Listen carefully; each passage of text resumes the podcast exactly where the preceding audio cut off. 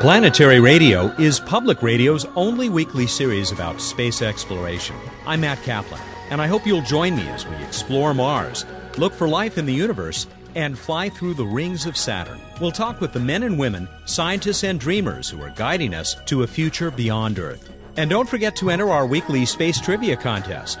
That's Planetary Radio, Mondays at 5:30 p.m. right here on KUCI.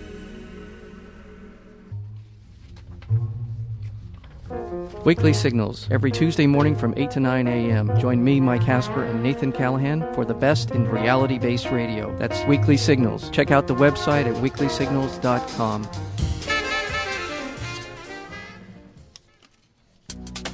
The opinions and views expressed in this program do not reflect those of KUCI, its management, or the UC Board of Regents.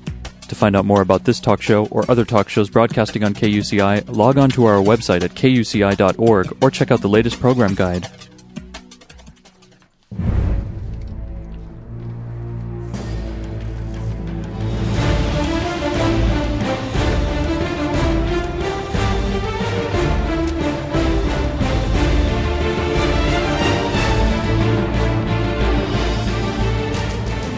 Good evening. You're listening to KUCI 88.9 FM in Irvine and online at kuci.org. Welcome to Privacy Piracy. I'm Lloyd, this show's engineer and co host with Mari. If you don't know our host, Mari, let me tell you a little bit about her. She's a local attorney and privacy consultant and is the author of several books, including Safeguard Your Identity and From Victim to Victor, a step by step guide for ending the nightmare of identity theft with a CD. She sits as an advisor to the State of California Office of Privacy Protection, and she's a sheriff reserve here in our county. She's testified many times in Congress and the California legislature on privacy and identity theft issues. And you may have seen her on Dateline, 48 Hours, CNN, NBC, ABC News, O'Reilly Factor, and many more shows. She's even had her own 90 minute PBS special, which airs occasionally. They run it a few times. It was uh, last summer that she filmed it, but you might see it again. And uh, it's Yeah, they aired it again this year, twice already. oh, okay, so it's still out there. Right. So good evening, Mari. Hey, we've got a great show. Remember when we had Trevor Hughes on last year? He is, um, Yes, I do. yep, he is the director of the International Association of Privacy Professionals, of which I am a member. And he and Larry Ponemon were on talking. Well, tonight we are going to be talking with Trevor with a different capacity. And he um, is terrific and knows a lot about online marketing and emails and all sorts of things that are very important for commerce, but really important to consumers too. So, if you are listening and you didn't get to hear Trevor last time, let me tell you a little bit about him. Uh, Trevor Hughes is an attorney specializing in commerce, privacy, and technology law. He serves as the executive director of both the Network Advertising Initiative and the Email Service Providers Coalition, ESPC. I was laughing when I first read ESP. I think if people first went there to see that, they'd, they'd wonder a little bit. But the ESPC, the Email Service Provider Coalition, has emerged as the leading voice for legitimate emailers and has taken an active role in promoting sensible legislation. And they're concerned about technology and best practices because we know there's a lot of spam out there and things that email can be wonderful, but it can be really a nightmare as well. Trevor has provided testimony before the U.S. Congress uh, Commerce Committee, which I have too last summer, uh, last spring, and the Senate Commerce Committee, the Federal Trade Commission, and the European Union Parliament on issues of privacy, spam, and technologies. He's lectured on privacy and e-commerce law at Boston College University and uh, Boston College Law School, excuse me, and the University of Maine School of Law. He lives over there in Maine, and Northwestern University. He's been featured on National Public Radio's Morning Edition, the PBS Nightly Business Report, and the Wall Street Journal, New York Times, USA Today, National Journal, Washington Post, Boston Globe, and the Business uh, Week have, have also interviewed him. So, and we've interviewed him too. So he's been on uh, KUCI before. So we're very lucky to have him. He is a native of Canada, and when he starts talking, you're going to hear that about, and I'm going to give him a hard time about that. But uh, he holds a bachelor's degree in political science from the University of Massachusetts, and he has his JD from the University of Maine School of Law. So you can go to the websites and learn a little bit more about his organizations at www.networkadvertising.org and www.espcoalition.org. And we're going to welcome uh, Trevor right now, all the way from the East Coast. Are you there, Trevor? I sure am. Hi, Mari. Hi, we're so glad that you could join us again. Are you cold there? You know, it's a very chilly day here in Maine. I, I will admit, I would prefer to be with you out in California right now. Well, yeah, it's. I hate to tell you, it's like really nice today, and unfortunately, uh, we had some rain in recent weeks, but it's it's gorgeous now. So, Trevor, you're you're coming to talk to us with two different hats on. You've got your uh, advertising in the network advertising initiative and the email service provider coalition. Um, I, I do. They're they're actually part of the same organization, but with um, with sl- slightly distinct but similar um, mission statements and and and goals and purposes. So the Network Advertising Initiative is a trade association made up of companies in the online advertising world uh, and the Email Sender and Provider Coalition is a group of companies um, that really represent the full breadth of the email marketplace. We cover the, the folks who actually make the the boxes, the hardware, make the software, um, some of the senders, many of the senders of email, and some of the receivers of email, some of the internet service providers as well. So, what's your role with these guys? So, I'm the executive director of the Network Advertising Initiative, and, and by default, also the Email Sender and Provider Coalition. So I um, lead the organization, and and when I say lead, it's it's more like herding cats sometimes in the trade association world. We try and uh, cajole people towards better practices online, so as to protect important consumer issues like spam and and identity theft and privacy, um, but but also to protect the legitimate use of of really powerful um, commercial channels. So one of the things that is really true about email is that it's the killer app.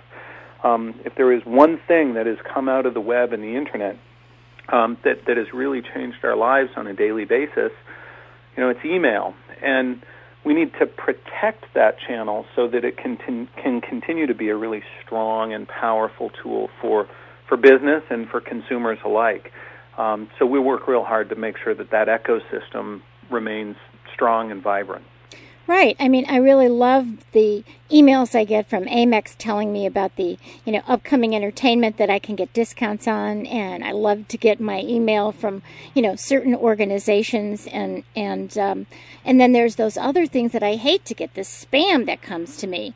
Sure. So, you know, that's what you're talking about is, you know, the stuff that we, we sign up that we want to get the email from Saks Fifth Avenue or whatever and find out about the sales and Marriott, how am I going to get more points? I mean, those things I love to get and I open them, but the things that I'm really worried about, like spam and phishing, those are the things that, that are uh, pretty frightening out there on the internet. And you know, I, I, you're absolutely right, Mari. But I, I would add that while many of our members do send email marketing messages. Marketing is just one slice of of the types of commercial messages that are sent via email. Our members also send uh, really every size, shape, and form of newsletter that you can imagine. They send transactional statements. So, your monthly account statement coming from your frequent flyer account, or your phone company, or your electric company, or your cable company um, those are commercial email messages as well, and and the um, the economy of scale that is provided through email, the fact that you're not paying for a stamp, that really helps to reduce the costs in the marketplace. And so we deal with all of those types of email, not just the marketing messages. Right, right, and and I do appreciate getting those those messages as to how many points I've gotten my shirt Sheraton points or or whatever. It makes it a lot easier for me. Yep. Yep. So, so tell us about um, really what are the current really important issues that, re- that you are all working on with regard to advertising and consumer privacy. So let me speak specifically from the perspective of the Email Sender and Provider Coalition. We are a trade association that represents the email industry, and we look at spam as, as a critical threat to the continued health of of email as a commercial channel. Um, as as much as spam is frustrating for consumers and in fact harmful for some consumers, Um, and we recognize it to be, being all of us suffer the same way that consumers do. I, I do as well. And you are a consumer. I am a consumer, exactly. That's right. Um, we also, though, recognize that if spam is allowed to proliferate, that it will overwhelm and pollute inboxes to such a degree that consumers will no longer trust email as a channel for engaging in commerce. Um, or, they'll they'll shy away to other mechanisms for communication, um, and and that's a bad thing for the email industry. You know, again, if if if you think of ten years ago and what your life was like ten years ago with regards to communication, I was a, a fairly young attorney at a big insurance company, and we had an internal email system, but not a web-based email system. Um, so we could send very rudimentary text messages amongst people in our company, but that was it. Um, what a difference we have today, now 10 years later, where, um, you know, I, I probably spend four hours out of my day actually working in email. It, it has become that much of a part of my life, of my working life particularly. So I, I, I think it's really important for the legitimate um, players in, in industry to look at email and um, and do everything they can to stop spam. Because if we don't stop spam, we could lose this channel that's so powerful. And I think they're probably when you talk about spam, you're also including like those phishing emails that people get. You know, in some ways, phishing is even worse, isn't it? Yeah, because, it really is. Um, where where spam can be really annoying, and with some pornographic spam that can be really problematic with kids in the house, and so I don't want to discount that problem at all. But phishing, there's a real harm involved. If you get tricked by that message, uh, you can you can go and and have your identity stolen. You can have your credit card number stolen. You can have your password and access codes to to websites that you use stolen, and and that's a very serious issue. So and those get very that type of uh, problem is is paramount for industry. Right, and those can look very official. I just got one this week from the Bank of America, which is my bank, and it even went on to say something like if you have any questions, you know, you must do this right away because of, of some potential fraud. You must sign up and, and go to this website and, you know, check in and update these things. And it says, and if you have any other questions, you can look at your credit card or your, um, I'm sorry, at your statement and call the number on the statement, which actually, you know, was a little bit of a of a come on because you would think, right. well, gee, if they're saying call the number on my statement, well, of course, I didn't get caught. I I copied and pasted it into an email to I'm a premier banker to my you know premier banking lady and said, I think this is phishing. What do you think? And she said, this is clearly fraud. But that was probably the most authentic looking one that I have seen ever, and it came to me right from my bank, supposedly. You know, mm-hmm. so I they think certainly that, are nefarious. That is definitely are. the case. And and so that I would think would really hurt because if companies want to be able to, you know, the major financial industry that wants to communicate and and right.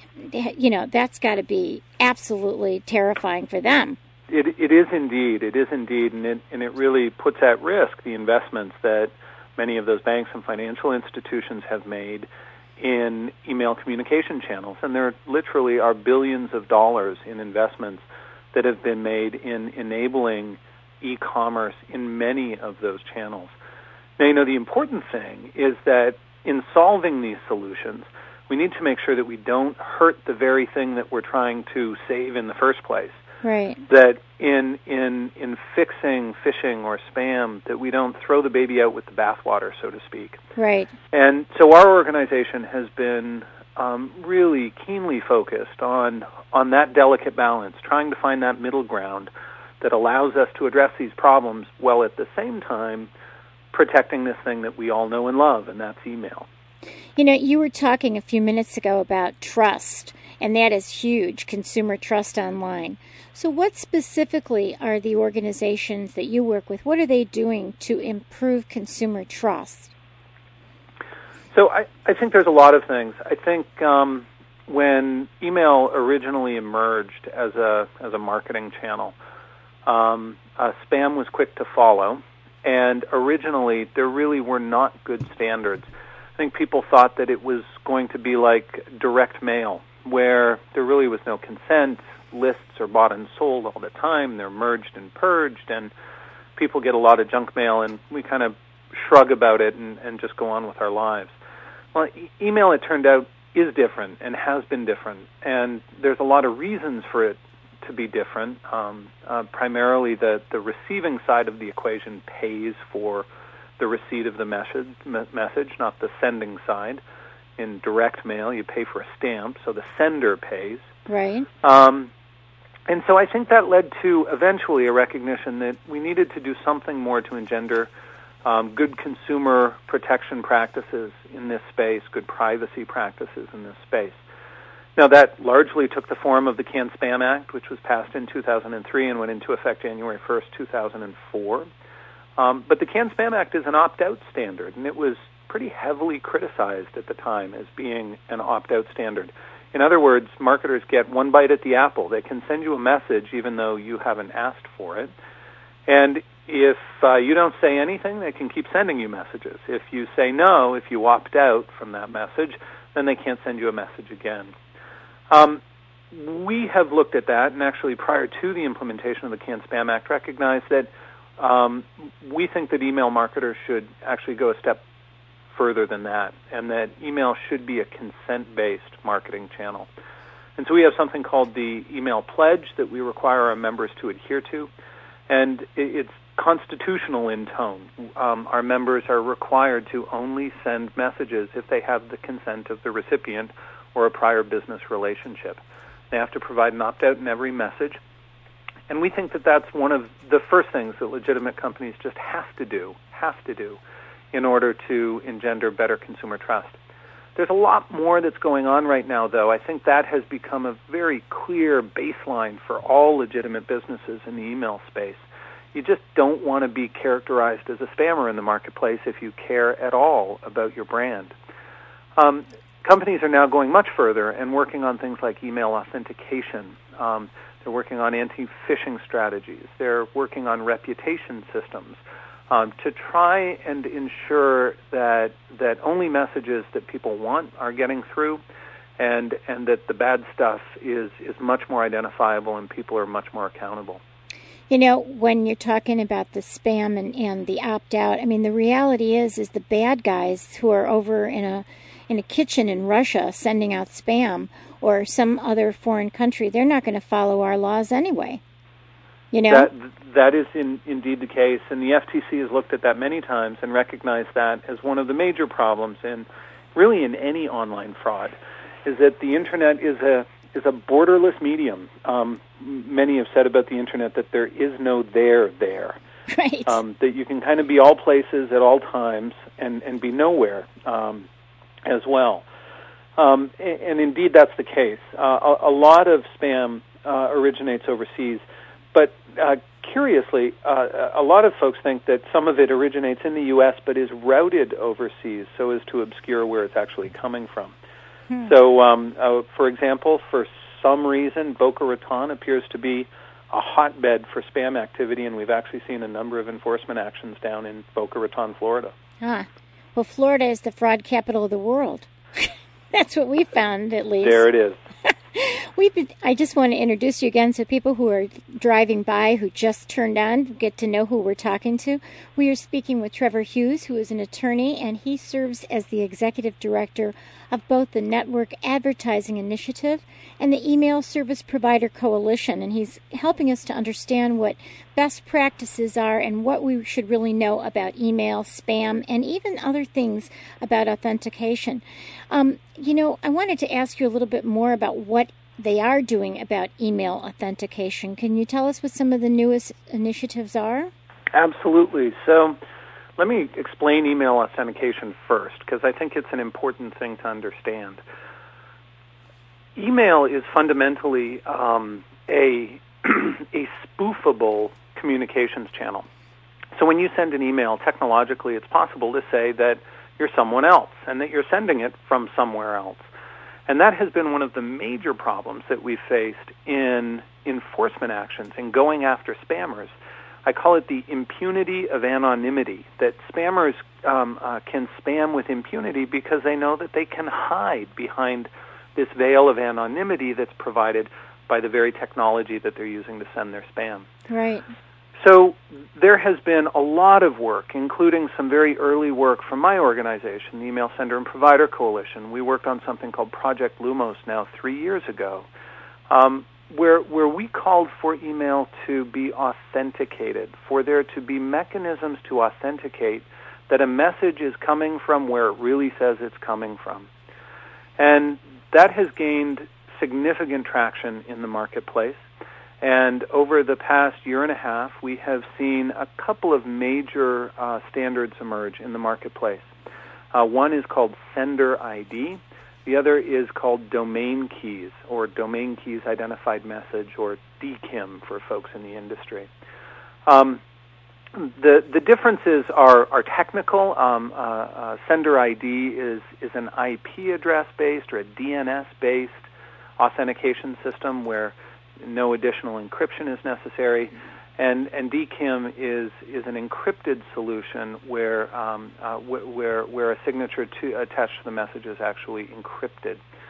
Um, both of these have, have uh, been discussed, and we have seen Sender ID because I think it is, it's a little bit easier to implement, um, adopted very, very broadly. Um, essentially, what it does is if uh, you were to send me a message, um, automatically my ISP could send a message back to your server and say, "We just got a message from uh, uh, from Mary at idtheftprotectors.org." Um, um, I just made that up, obviously. Right. and and is this a valid is this a valid sender? And the message would come back from that server. Yes, indeed, it is.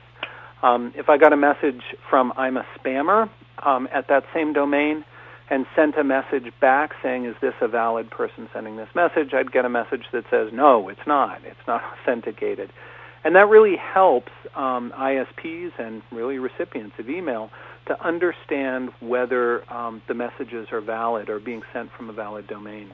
So let me let me ask you a question though, Trevor. I, I want to mm-hmm. see how that would work. So, because I, I haven't seen that at least, or maybe I haven't, haven't even realized it.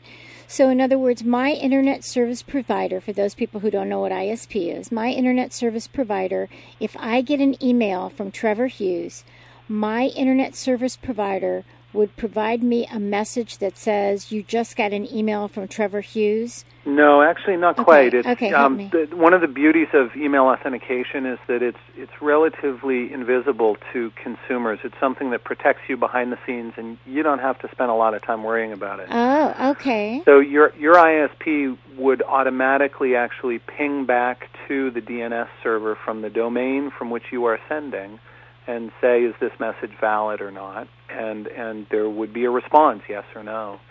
Um, so um, th- there are a couple of implementations. I think Microsoft uh, in Hotmail has a mechanism so that you can see that um, there's a little warning that comes up that this message cannot be authenticated through sender ID. Do you want to see this message? Uh. Um, uh, but but generally, generally, uh, email authentication is not something that has a direct face to the consumer. It's more a tool that ISPs, internet service providers, can use to help parcel messages out into a junk mail folder or to block them outright or to send them straight past go, send them home into the inbox so that you can read them right oh. away. Okay, so I am getting some of those. Well, for for, for example, a lot goes into my junk box, which mm-hmm. I just delete. Okay, which which I had set that up. Yep. And then I do have an I have a couple internet service providers from my websites, and I'll get something, and it'll say, "This message was sent to you and rejected." Is that what you're talking about? That that's one of the ideas. There's a lot okay. of tools that ISPs are using. One of the things that we've seen, I mean, AOL has announced in the past year that they're actually seeing less spam now, or less spam is getting through to their their subscribers. Um, they're getting very good with their filtering methodologies at the big ISPs.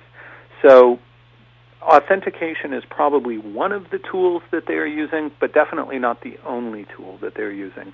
So there may be other content filters or HTML filters or other sophisticated things. There's Boolean type uh, analysis that goes on. It's it's um, it's uh, it's quite fascinating how sophisticated they are. Wow. So you keep up with all this technology, Trevor? I, I do my very best, but you know, I, I am not a technologist for sure. Boy, it is. It's pretty amazing. So, yeah, I mean, the good news is that we as consumers aren't going to have to worry about that. We're going to be able to hopefully um, rely on our ISP to to do most of that. But even even with those filters, I know I've gotten just lately. I've gotten all these that are in another foreign language that I don't even know what language it is, but it's not you know Roman letters and yep. it doesn't look Russian either, and it doesn't look Japanese. So I don't even know what it is. But I've just been when it comes through and they go, "Do you want to, you know, open this or translate this?" I I just say no. You know, I just right. delete it automatically. You know, I think I think one of the big messages for consumers is that you need to think of your email account and your email address as a sensitive piece of information, and and much like you have to keep tuning your car or you have to be careful about how you use your credit card number. You need to keep tuning your inbox and you also need to be very careful about how you use your, your email address. And and I think good practices by consumers along with just some cynicism and, and, and some scrutiny as things come into your inbox can uh, can solve a lot of the problems that we see in the marketplace today. Right, right. Um, let me let's get to because we're talking about the dangers on the internet and it's it's bad enough for adults, but let's get into the issue of the concern about children and cyber stalking on the internet and and emails with pornography and you know a lot of I just came from uh, this past week. I went to um, a program put on by our sheriff here in Orange County, California, about internet and your child and gosh Trevor, it just scared the heck out of me because you know these kids go on MySpace and they go in and they uh, do all of this blogging, you know, right? And even if they don't do um, give you much information, I saw that in 20 minutes they showed us the whole way that a bad stalker who actually did harm a child, what they did, they went into MySpace and they were able within 20 minutes without having a phone number or an address or real specific information, was able then to find the phone number and then do a reverse lookup, find an address, uh, find out names, adre- times when the kids were going to be home and the parents weren't, and literally went to the house and assaulted a child. And um, it, it is pretty terrifying to think. I mean, like you said, the, the internet, worldwide net, and and and it, you're everywhere and nowhere, and yet it, it is fabulous for resources and being able to communicate, and yet there's this real dark side. Sure, there is, and you know it is terrifying, and and that sounds like a tragic situation, um, and I, I, I think that um, parents need to be very concerned about what their children do online. But um, much like our philosophy with the ESPC is that we don't want to throw the baby out with the bathwater. We do need to recognize that one of the things that makes a site like MySpace or Facebook so powerful um, is that it it does empower kids and it gives them an outlet for creativity and interactivity and that can be a very positive thing as well. Right. But we have to need we need to be very very careful about how children are are using the web and and and what types of things they're receiving via email as well. And lots of times these kids, I know, you know, for me at least, Trevor, when I when my son, who's now 27, um, started on computers and I bought him his first computer in sixth grade, he's the one who taught me everything on the computer. So lots of times these kids are are actually better techies than their parents. Sure. So, so it gets to be, you know, a problem. And then, of course, everybody is worried about the kind of emails not only that adults get, but the children get. So, so what are states tr- starting to do to protect children, and is it really protecting children? Sure. Well, uh, um, my realm of expertise is the email space, um, particularly on this issue. Um, and and there was a lot of activity prior to the CAN Spam Act uh, we actually had 37 state laws in place, and it created this cacophony of standards, um, um, this crazy quilt of of standards around the country that made compliance very difficult for legitimate companies. And one of the goals of the CAN Spam Act was to standardize that and provide a common platform for email around the country. Since that time, we've seen a few things emerge, but one of the notable initiatives in the past year and a half or so is this idea of child protection registries. And the idea here is that you create essentially a do not email list. Right. A do not email list where parents could put children's email addresses or their own email addresses if children had access to their accounts on a, a state registry. Um, and marketers that are selling things or providing things that are illegal for a minor to purchase, view, or possess, or own, um, that they would have to come and suppress, uh, much in the same way a telemarketer has to suppress against the do not call list. Um, they would have to suppress their campaigns against that list so as to not deliver to anyone who appeared on that registry. Um, we have laws uh, like that, child protection registry laws, in place in Michigan and Utah. And there are currently laws um, being proposed, bills that have been introduced in Connecticut, Georgia, Iowa, Wisconsin, Illinois, Hawaii, uh, and I think that's it. So um, this is clearly one of the newest ideas. There is a lot of consternation about this idea, and I think there's some uh, a, a, very interesting and compelling debate that, that's actually raging on this issue right now. So, so tell us what what are those issues? I mean, what sure. what are your concerns, and what are the concerns of your right. organization? So, I, I guess let's um, let's start at a very high level and then get very detailed. Um, at a very high level, if if you were to walk up to someone on the street and say, "What do you think of the idea of a do not email list?" The general response is, "That's a brilliant idea," um, and that's largely a result of the success of the do not call list, the, right. the federal do not call list. It is perhaps the most successful consumer protection effort ever undertaken by uh, the federal government, and we should all be very thankful to the right. Federal Trade Commission for the amazing job that they've done with the Do Not Call list. It has over 100 million names on the list. Um, that is more than voted for both of the leading presidential candidates in the last election. So if the Do Not Call list was up for election, it would win by a landslide. Right. Um, so, given that history of the success of the Do Not Call list, I think the initial reaction when someone says, What do you think about a Do Not Email list? is, Wow, that's a great idea. Of course we should do that. Um, and in many ways, it, it makes sense intuitively. But unfortunately, email is a different technological channel and has different uh, mechanisms and de- different business models and economic drivers in it. Um, and it makes it uh, very, very different than telephony, than, than telephones or telemarketing. Um, so fundamentally, what we're talking about when we talk about a, a, a children's do not email list, as we see in Michigan and Utah, is creating a centralized database of confirmed children's email addresses. Now, we were just talking about predators a sec- second ago and, and, and, and how easy it was for them to, to find information about kids online. Think about what kind of a target a centralized database of children's email addresses would be for for a spammer for sure, but but also for some of the really bad predators online. Um, so we've got a centralized database, and and then we tell all of the folks who sell things that are illegal for kids to purchase.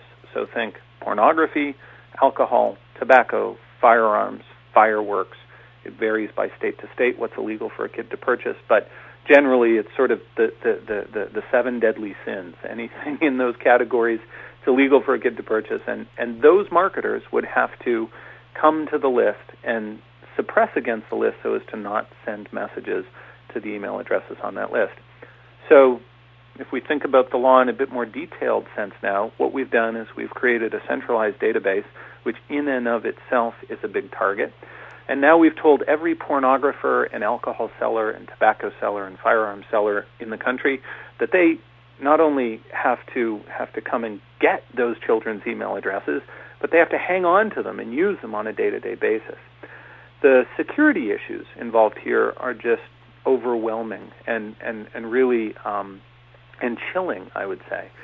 Um, first, you've got the security around the registry itself, and I, I think the the states of Michigan and Utah have done a pretty good job at encrypting the databases that they're using and, and protecting those databases.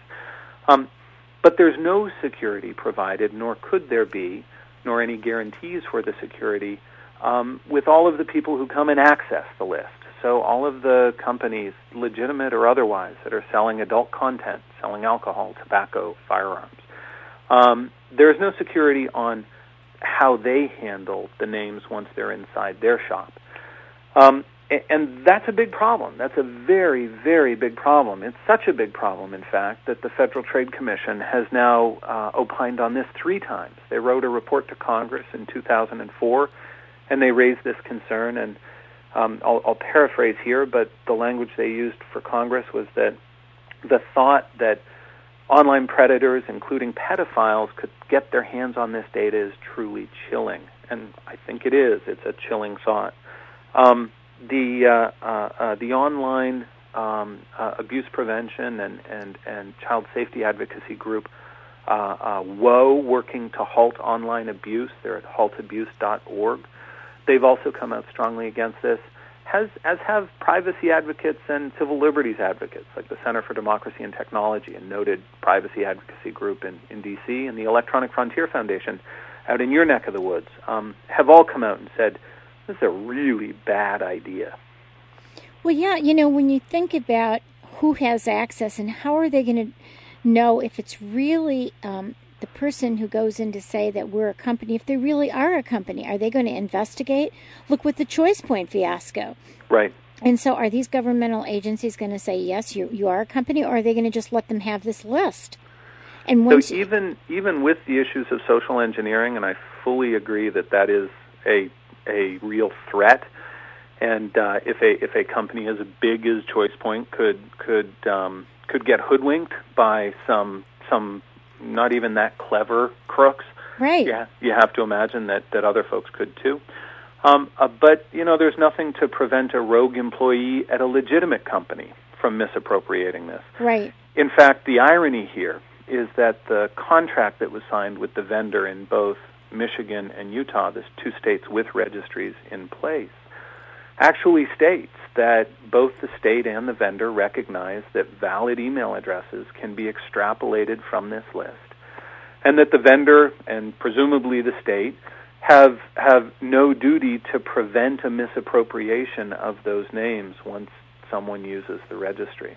So the very contract that created this uh, this registry process in the states of Michigan and Utah um, uh, recognizes and disclaims this risk because uh, because it is a very real threat.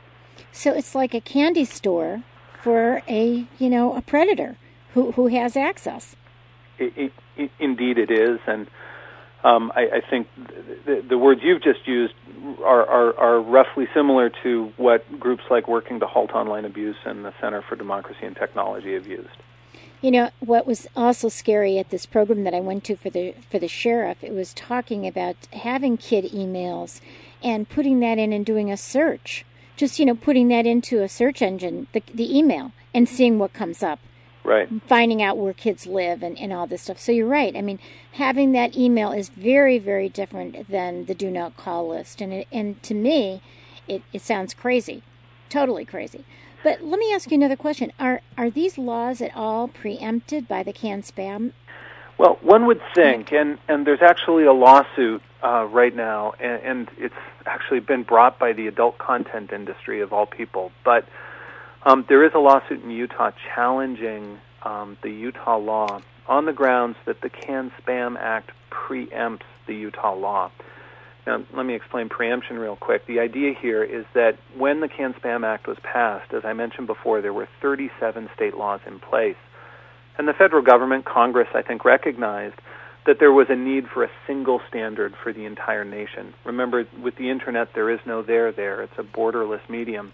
Right. And so trying to legislate it at a state level is a real challenge because um, the, the most restrictive state standard essentially becomes the lowest common denominator that you have to adhere to. Um, so, so Congress added something to the CAN-SPAM Act called a preemption clause, and it basically said that um, that the CAN-SPAM Act preempts any other state law on commercial email. In other words, state laws that, that cover commercial email are null and void. Now, one would think, and, and uh, many do think, that the Utah and Michigan laws and the bills that are being proposed in these other states um, uh, would be preempted under the CAN-SPAM Act. Unfortunately, um, that didn't stop Utah or Michigan from passing their laws, um, and and from other states from considering these laws.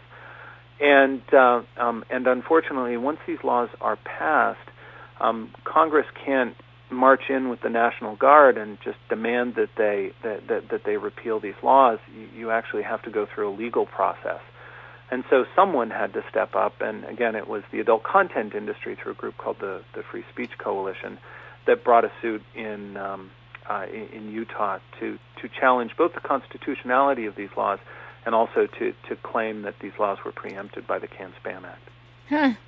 Too bad it was them that had to do it. Because you know, I think I think there could have been many more sympathetic plaintiffs. Indeed, there could, and and um, uh, and and and that's probably not uh, uh, not the best plaintiff for us to have in Utah for anyone to have. But um, you maybe know, maybe the, in some of the other states you're going to have some better plaintiffs. Like let, us let, hope. The, the, the fact is, though, is that um, at least on this issue, um, uh, they're right. Um, we think that, that the law is preempted and, and that it really is dangerous. So, um, well, uh, well, it's not the best plaintiff. Um, uh, at least, at least the issues are right. Well, you know, we just had a law that came down. You know, California had passed a more stringent um, no fax law um, yep. that just got uh, overturned because of preemption. So, you know, they said no, that that uh, you know state laws could not be more stringent than the um, than the federal law with regard to the the no fax. So that was overturned. So it looks like there is some precedent here that. Uh, you know, it looks like it may not be very uh, acceptable either. And, I, and, I, I think that's right. So if you can get some of these other states that are trying to pass these laws to have some better plaintiffs, I think it'll have there'll be more sympathy in public because I think what happens is and the good news is having you on the show and having people listen and understand it and what the concerns are. On first blush, they're going to say, "Of course we don't want our kids to get this kind of email from these bad guys and from pornographers and people who incite terrorism or whatever it is. So I think you know it's it's a matter of education, right, as well. Yeah, this th- this combines a couple of of uh, sort of hot button button issues. Um, one is spam, and the other is is kids and, and pornography, and and um, and parent, fishing I'm and fishing too. Yeah, exactly. I, I mean, any parent um, would would immediately say, "Well, I want to do anything I possibly can to prevent that." The the problem is is that it takes a bit more knowledge and a bit more thinking and a bit more understanding before you realize that this is actually a more dangerous solution than than than than than not having this law. That having this in place is actually worse than not having it in place. Right. If you just tuned in, we are talking with Trevor Hughes. He's been on our show before. He's great. We think he's wonderful. He's an attorney specializing in e commerce, privacy, and technology law. And he happens to serve as the executive director of both the Network Advertising Initiative and the Email Service Provider Coalition. And we're talking about spam and email and protecting kids. And let, let's talk a little bit about what you think are the alternatives or you know if we if you don't believe and, and it sounds like what you're saying is really true that this could really uh, subject the children of our country to a lot more danger and predators by having these uh, email registries what are the suggestions as alternatives sure. because this is really a huge issue it, it is indeed and um, um, in, in no way do I want anyone to think that, that my objections to the child protection registries mean that I think we should be soft on this issue at all. I don't. I actually just think that these are more dangerous than um, uh, th- th- th- than they should be. I, I think there's a lot of things that parents um, can be doing and should be doing to protect their kids, and they should be thinking about not just email, but the entire online web experience, their entire interactive experience that their kids have. Um, specifically with email, though, you should make sure that you're using a service provider and an email client, and I'll talk about those in just a sec, that provide you with parental controls, um, really robust parental controls. And you may actually want to go out and compare them. So your service provider is a company that provides you your internet service, your ISP. Um, for many folks, it's AOL or it could be Comcast. In our area, we have Time Warner and Roadrunner. Um, and you should be um, looking at those services to see what type of parental controls they offer you. Will they offer you uh, domain blocking um, so that certain uh, domains cannot send emails into your accounts? Um, will they offer you special email addresses that you can set up for your kids and monitor for your kids? Um, you should be looking at those issues. You also should be looking at your email client. Now, for many folks, that's Outlook. Um, for other folks, it's a web-based client. Most of the web-based clients, in fact, all the ones that I've looked at, have great parental controls. And Outlook also has really good controls. There's a number of things that you can be doing in these email clients. Um, number one, you should be going through and if it's your child's email address, switching off HTML, or at least considering switching off HTML. HTML is graphics. Um, uh, that will stop images from coming through and rendering in, in your child's inbox. That doesn't stop bad words from coming through in text, but at least some of the images can be blocked. Make sure that you've got good um, content filters so that if there are bad words, um, they go into a folder that your kids don't see or don't have access to. Um, you may also want to consider if your kids are younger um, uh, and haven't sort of started communicating with their friends at, at school uh, via email yet, you may want to consider creating a, a walled garden for your kids so that um, they have an email account, but the only people that they can communicate with are grandma and grandpa or aunt and uncle or, or, or, or cousin or whoever it might be.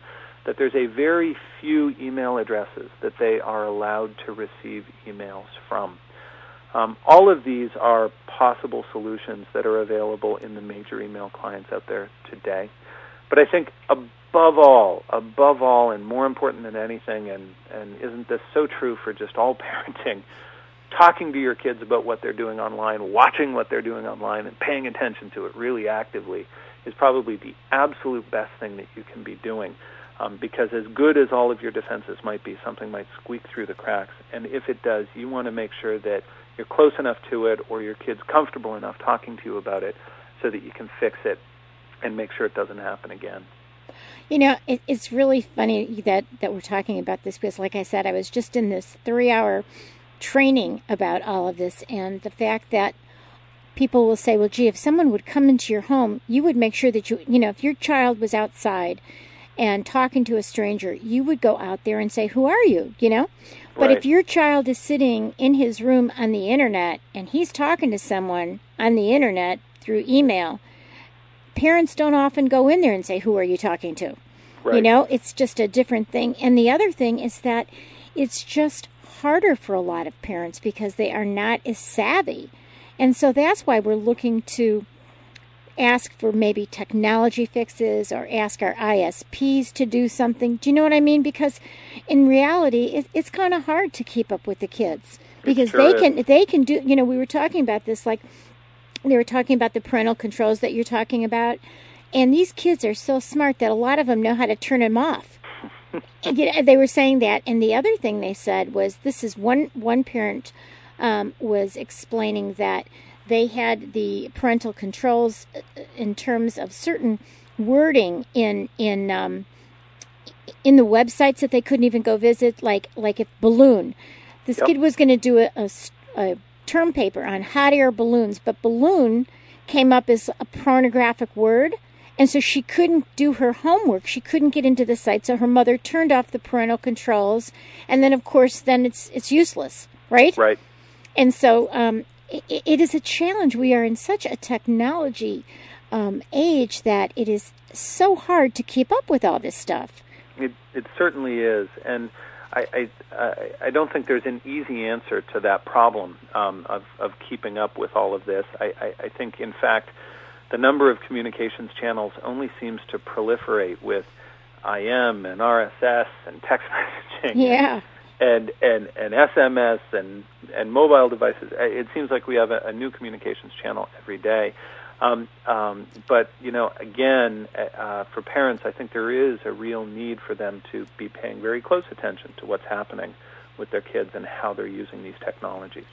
You know, the other thing that we were talking about in our in our group is that the schools that are teaching about how to use the internet or, or requiring research on the internet, which I know they do all the time, um, they should be teaching these kinds of things as well. There should Sure. be courses on internet, protecting yourself on the internet, even for little kids. Yep. And um, and actually, there is a national what's it called? Um, I, there is a national organization that is that is funded by the federal government to to put together some of these programs for the schools for Girl Scouts, Boy Scouts, and for the Sheriff Association. In fact, we're we're implementing one here in Orange County to try and do internet and the child and educate the children and educate the parents because to be honest with you, I found out things that and I'm pretty savvy as about identity theft. I'm more savvy than most people I know, and I was in shock on half of the things that I learned.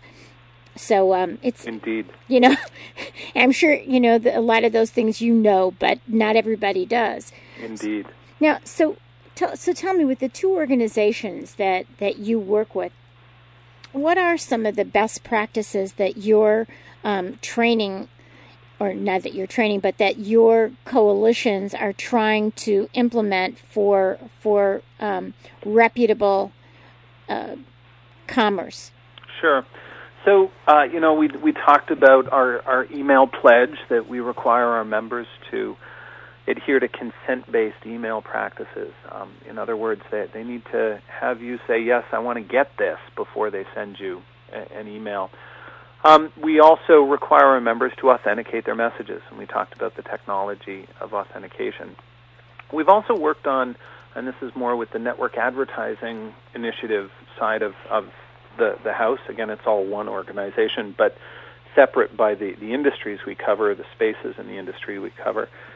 Um, on the NAI side of the house, we've worked on standards for things um, called web beacons, which are a small single pixel tag that, that allows for some valuable auditing and traffic counting um, services to be performed on the web, but also has some pretty serious privacy implications associated with it. We've been active on standards for cookies, and we've been active for standards in online advertising as well, um, making sure that consumers have an opt out available to them so that if they don't want to have targeted advertising online, that they can actually opt out of those things and not have. And they're still going to get ads because the web is supported. All that free content gets paid um, paid for by by the advertising on the sites. Uh, it just won't be targeted to their to their their behavior or their surfing habits.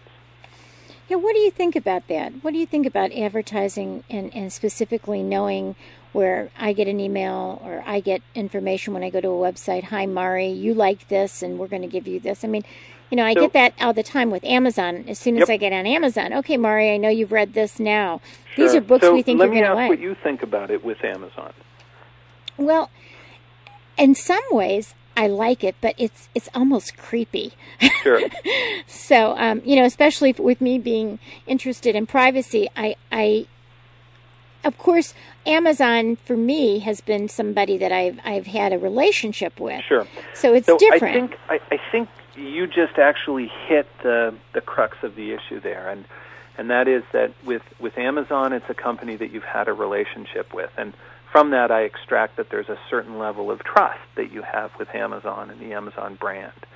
Um, and that you kind of know what you're getting when you go to Amazon, and you know that they're uh, monitoring the books that you purchase and the things that you look at so as to try and make your visit more relevant. Well, if you think about what they're doing there, they're doing the same thing that Yahoo does when, when you personalize Yahoo, or Google actually has some features that allow you to create personalized content on Google.